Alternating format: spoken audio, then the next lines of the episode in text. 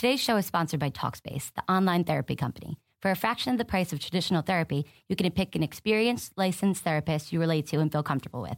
Each and every therapist has at least a master's degree and has completed over 3,000 hours of supervised work. To match with your perfect therapist, go to Talkspace.com forward slash boom. And to show your support for this podcast, use code BOOM to get $30 off your first month. That's BOOM.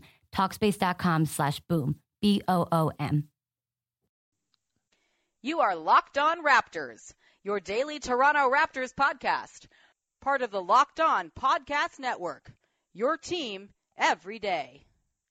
Hey there, welcome to episode 4 of Locked On Raptors. I'm your host, Sean Woodley of RaptorsHQ.com and TSN Radio in Toronto. Uh, you can find me on Twitter at WoodleySean, and you can now follow the show on Twitter at Locked On Raptors. Uh, we are part of the Locked On Podcast Network. Be sure to subscribe to the Locked On NBA channel for shows about 29 of 30 NBA teams. I believe the Washington Wizards show is starting this week as well, so it will be a full 30 out of 30. Uh, you can also listen to Locked On's fantasy basketball show as well as uh, Locked On NBA uh, which is a more broad general show. Uh, lots of stuff on the channel there to check out. So subscribe, rate, review. Uh, it really, really, really helps. Um, my guest today is our first guest on the show. We're diving into the world of guests, and it's I can't really think of someone better to like tee off the show with than Blake Murphy of Raptors Republic. Uh, he's the dawn of Raptors blogdom. How you doing, man? I'm all right. Thank you for the, uh, you know, overstating the intro by a significant margin. Uh, Don of Raptors blogdom and also the closer of the Cleveland Indians. Stop. there are uh, so many baseball players that people have told me this year and I mean in general in the past. It's uh it's a lot, man. I don't look like all these people. it's the beard, man. It's the beard. Um so I, I wanted Blake on today mostly because uh, there was a preseason game on Friday uh, people in Toronto may, may not have even known that it happened because it was game one of the ALCS that night.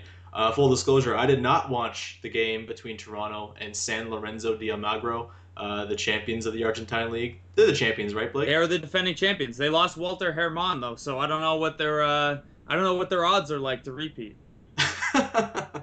um, so I just wanted to get Blake's uh, just sort of quick recap on the San Lorenzo game because uh, probably not many people watched it. Uh, I don't think many people were in the stands from pictures I saw.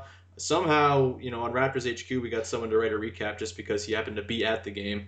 Uh, other than that, it was impossible to find someone to write about it.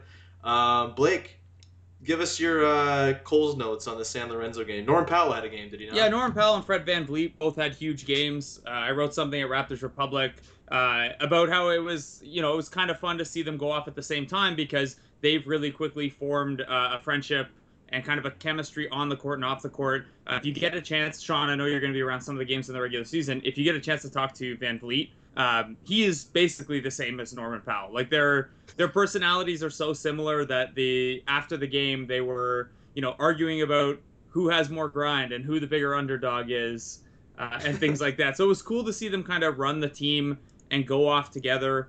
Um, early on, Norman Powell was you know, we've seen this. We saw it when he was in the D League. We saw it in Summer League this summer. Um, he just continued to show kind of that the gap between where he is and where the rest of these guys who are kind of fringy, uh, that gap is pretty wide. He went, he shot six of eight in 24 minutes. I think four of those were dunks. Uh, he dished a couple dimes. He was jumping passing lanes to start the transition game. Uh, for a guy who struggled a little bit over the first couple preseason games, it was probably a nice confidence boost for him. Um, and it was the first time really all preseason I thought he's looked comfortable running those bench and tryout heavy units. Um, I thought he's looked fine when he's playing with the starters and regular guys more in the role that he's going to play at the NBA level. Um, but it's been those late game and second half stretches where he's maybe trying to do a little bit too much, forcing it, turning the ball over. Um, so this was a nice kind of course correction back to the Powell we experienced last year. And then, uh, you know, as Powell kind of eased off the throttle around halftime, VanVleet took over. He finished with 31, 5, and 5. Uh, he shot 12 of 19. He showed such a great mix of, um, you know, getting through blitzes that San Lorenzo was throwing at him, uh, finding guys in the pick and roll, uh, attacking in the pick and roll. He showed some nice uh, pull up moves. It's pretty clear he's learning things on the fly from Kyle Lowry and Cory Joseph. Um, it's actually been interesting. Uh, Joseph and Lowry have both um, nashed the pick and roll or midgeted the pick and roll, depending on your preferred term. uh, which is like a Van Vleet specialty from Wichita State, but something the Raptors really didn't do except for against the Heat last year. Um, so it's been funny to kind of see him steal, but also the the veteran guys seem to be uh, noticing what he's doing against Lucas Nogueira and Jakob Poeltl in practice and uh, putting it into play as well. Uh, but yeah, for Van Vleet's perspective, you know, head coach Dwayne Casey was really unhappy with the defensive performance of the team overall, um, and he did uh, he did concede that that kind of starts at the point of at the point of attack, which would fall on Van Vleet, who played 38 minutes. Um, but offensively, you know, you Van Vleet could not have asked for a better performance to you know make his final case for the 15th man position. Um, short of maybe that nine minute stint that Brady Heslip uh, scored 12 points with two assists in or 14 points with two assists in uh, a couple games back. I don't think any of the tryout guys have had a better singular performance than this one. Um, so those were really the two things that stuck out. Uh, dis- on the disappointing side, uh, Lucas Nogueira and Jakob Poeltl both got a big opportunity, and neither was uh, terrific defensively. And Dwayne Casey was really disappointed uh, in that performance after the fact. So, you know, the the 15th man job still up in the air, but the backup center job is really still up in the air. And with the Raptors uh, kind of moving to a dress rehearsal style of exhibition for the next two, um, that might be all we really get to see from that from those competitions. Yeah, those are the kind of the two things I really want to touch on today. Um, we can get to the, the, the the backup center thing in a second, but with Van Vleet, he seems like he's probably a lock for the 15th roster spot at this point. As you mentioned, not really anyone else has sort of you know shown other than the couple stretches where Brady Heslip has shown off his shooting. Um, I'm curious though what you think is sort of the future of Van Vleet with the team because it's kind of it's pretty obvious that when Delon Wright comes back, it's not like Fred Van Vleet is just taking Delon Wright Delon Wright's you know spot on the roster. Van Vleet is going to be the odd man out, you would think. Um, so what's going to happen there? Is he going to go back to the D League? Is he going to accept an assignment to the D League? Does he have to at this point? I know you're sort of you know well versed on the ins and outs of how the D League goes, how the D League works, but you know, is there a chance that they lose him once Delon Wright comes back? Um, I, first I, I want to before I touch on that, I want to say I don't think it's a certainty that Van Vleet has the 15th roster spot on lockdown. Uh, I, def- okay. I definitely think he's the favorite, but um, when pressed about it, Dwayne Casey has repeatedly you know, acknowledged that they have a need at the third point guard spot, but also really stressed how much they would like to have some additional forward depth, uh, given that they don't want to overtax DeMarre Carroll. Um, Drew Crawford hasn't gotten to show a ton offensively, but he's been probably the most solid of the tryout guys on the defensive end of the floor. Um, you know, I think he's shown enough that he can defend threes, uh, even though he was more of a two guard coming in. So I wouldn't rule him out. Uh, you know, Heslip Heslip is kind of a, you know, as the J, as Jays fans argued for the for Dalton Pompey's inclusion on the 25 man roster in the postseason, uh, it's kind of a similar argument to Heslip, where yeah, he's not the best of these players uh, by any means, but his one skill would be put into use at such high leverage opportunities and could swing games more than anyone else that you know there's an argument to be made there. But I, I think it's probably Van Vleet or Crawford here. Um, Heslip, I just don't think can defend at the level the Raptors want out of that role. Um, Singler, Uthoff, and Moreira haven't played a ton, and you know have looked varying degrees of effective when they have played. Uh, so I think it's going to come down to Van Vleet or Crawford, and it's, you know, I, I, think, I think maybe given how much you can switch other guys around, that Van Vleet probably has the inside edge, and he has, you know, been the most impressive of anyone uh, of anyone in that group. But I wouldn't rule out Crawford just yet, given the team's perceived need at the three. Um, in terms of Van Vleet, when Wright comes, pardon me. Yeah, and considering the injury to, to Terrence Ross, it's not really sh- clear exactly like what the deal yeah, is there. Yeah, like Norman Powell fine, right but... now might be your backup small forward. Yeah. On top of which, if Sullinger's out, you know Carroll is maybe going to see some time at the four, so maybe the extra wing guy um, does end up, you know, swinging it. Um, so it might come down to a case too where uh, maybe it's an asset management thing where if Drew Crawford doesn't make the team, he's going overseas. He's not going to the yeah. D League. Uh, he didn't receive a partial guarantee. He's out of here. Uh, whereas Van Vleet received a $50,000 partial guarantee. Um, there is probably some concern that he won't clear waivers if he's cut right. because from talking to people around the league at Summer League uh, in July, everyone thinks this guy is an NBA player. Uh, apparently, he had offers to be selected in the second round, but you know, convinced teams not to take him so he could kind of dictate his own future a little bit. So you know, he may not clear waivers, and then he may not accept an assignment to the D League. We know that Singler, Uthoff, um, Heslip, and I think Moreira are all D League bound if they're cut. Uh, Moreira is the only one of those guys who I haven't confirmed, but it would stand to reason given how far he is from the NBA. Um, but yeah, so so there's certainly a scenario where VanVleet makes the team, and then like you said, when Wright comes back, he's waived later. Um, mm. Wright is scheduled to come back right now, late December, early January. Uh, January 10th, I think, is the date that 10 day contracts can start. Maybe it's January 5th. Um, so, you know, the timing would line up where, hey, you waive VanVleet, then you have that 10 day contract window where you call up, you know, Singler or Uthoff or whoever else be Axel Toupane if, you know, he ends up back with the 905 after being cut by the Nuggets. Um, so I mm-hmm. could definitely see a case where VanVleet is a temporary 15th man, and that's the benefit of having these non guaranteed deals. Um, but he's going to put them in a tough situation because they they really really like Fred VanVleet. So it's I don't have a great feeling for how it's going to play out yet. My instinct is VanVleet makes it, and then you know there's not a long term plan. They'll see how it plays out from there. Um, I did talk to Delon Wright a little bit at media day, and he thinks they could play together. Um, he's grown pretty confident that he can play off the ball a little bit more with his size. So mm-hmm. um, I guess we'll see.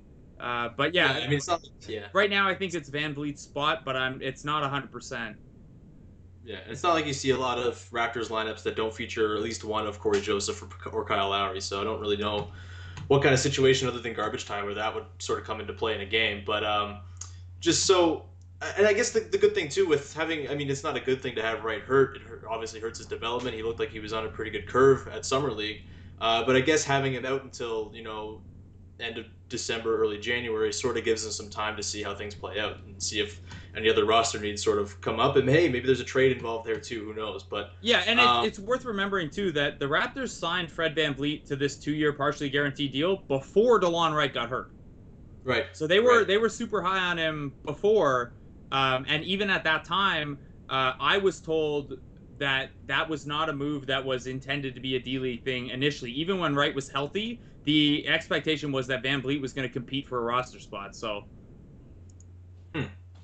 interesting. Um, another guy who's you know shown reasonably well in preseason was never really a threat to not make the roster is Pascal Siakam, the Raptors' first overall pick, or sorry, first round pick, second their second pick. Um, I'm just sort of interested in, in Siakam, and, and, because you mentioned you know the sort of underwhelming performances by Bebe Nogueira and Luka uh, Jakob Poeltl. Um, and just sort of where Siakam might figure in. I'm thinking, you know, it's pro- it doesn't seem likely to come out of the gate where Siakam is, you know, the fourth big on the team.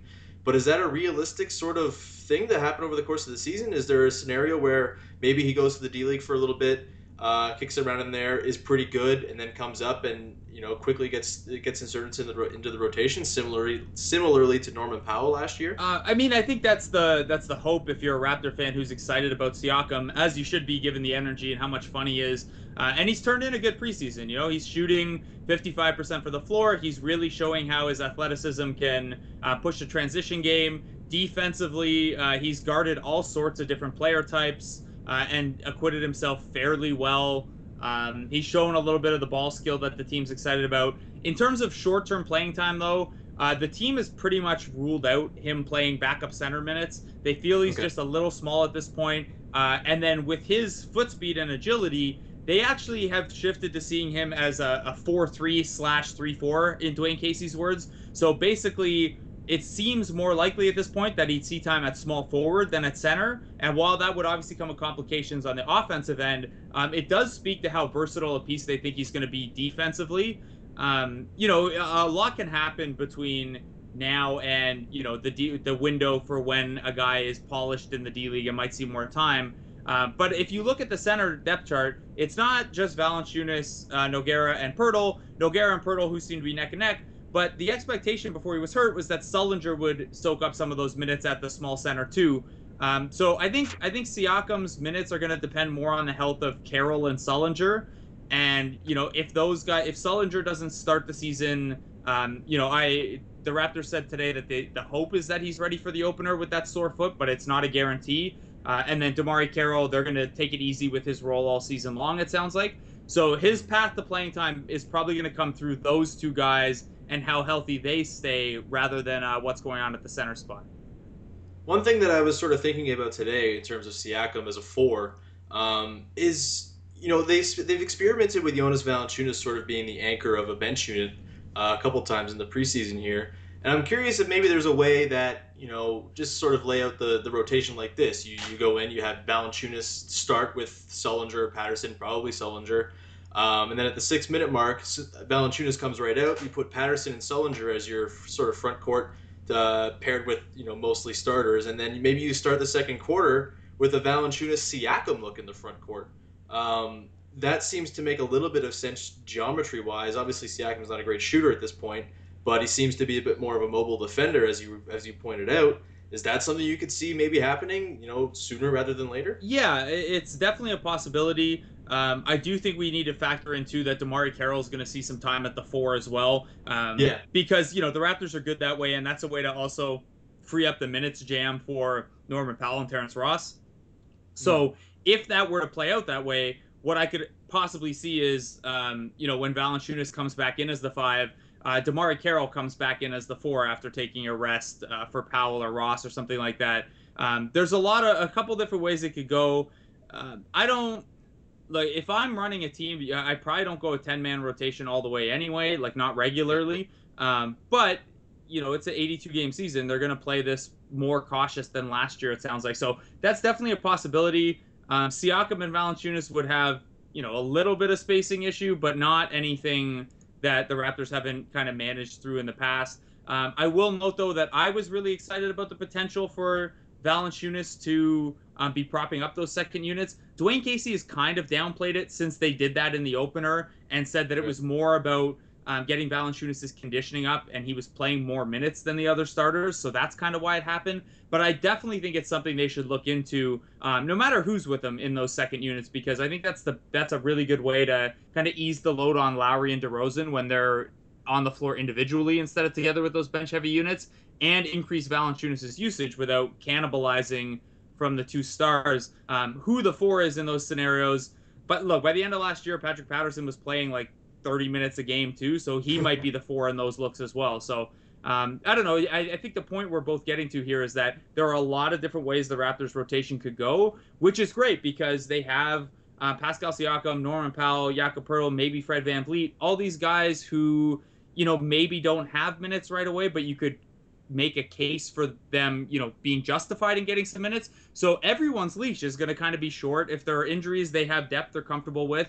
And then it's also going to, if these guys play as well as hoped, um, it's going to free them up to limit the load on some of their top guys. So as much as it can be frustrating, I think for uh, for fans to be excited about a Siakam or a Poeltl or even a Norman Powell, and then not see them get minutes right away. The fact that we can have these discussions and, and, come up with these different iterations to get guys minutes or different scenarios, I think that speaks to the you know the good position that the Raptors are in and you know the depth that they have. Even though seven guys on this team are going to be in their first three years in the league. Yeah, I mean, last year you looked at the roster and it seemed like there were four or five spots on the on the team that were just sort of prospect spots that weren't really useful in terms of you trying to fill in minutes in a rotation in a game. Uh, the guys are still young in those spots, that's for sure, as you mentioned. But it seems like there's a lot more utility to be had out of those roster spots. It's not you know Anthony Bennett and you know Bebe a year a year younger and Bruno. I mean Bruno's not going to play anyway, but uh, that's sort of what I'm getting at there. Is that there just seems to be more utility from those back end roster spots, which should help getting through an 82 game season, no doubt. Yeah, and, and um, it's why the draft strategy, you know, I, everyone wanted them to dangle that number nine pick in trade talks, and you know, by all accounts, they were aggressive shopping it. But if you're a 56 win team and you can add a pair of young guys who cost you next to nothing on the cap, um, who can potentially come in and contribute in spot minutes right away and provide some longer term upside, you know that's it's not a it's not a bad way to fill out the back end of your roster. And you see you see how other competitive teams um, do that well, like the Spurs and like the Warriors have. Um, picking up, you know, Patrick McCaw, who is probably the best player on that team already. Um, And then you see how other teams like the Clippers have kind of punted it, and it's been a source of weakness, and they haven't been able to, you know, develop that back end of the roster into useful pieces. So there are a couple different ways you can use those assets, and I think the way the Raptors have done it, where they're competing and they're in win now mode, but they're also in player development mode, it's a really tricky balance to keep. Uh, but I think they're doing it pretty well so far.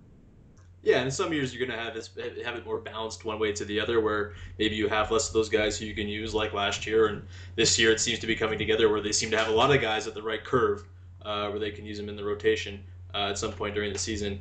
Last thing for you, Blake, uh, just sort of, I mean, we're nine days away from the opener.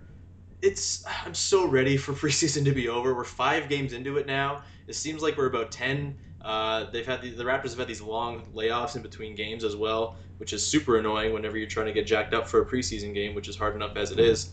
Um, is there anything that's sort of been undercovered so far in preseason, sort of an under the radar story that you kind of have your eye on and that you think might come into play in the next couple games here or heading into the regular season? I don't think it's possible in a month long preseason where they've had two stretches of like a week off for anything to be undercovered, really.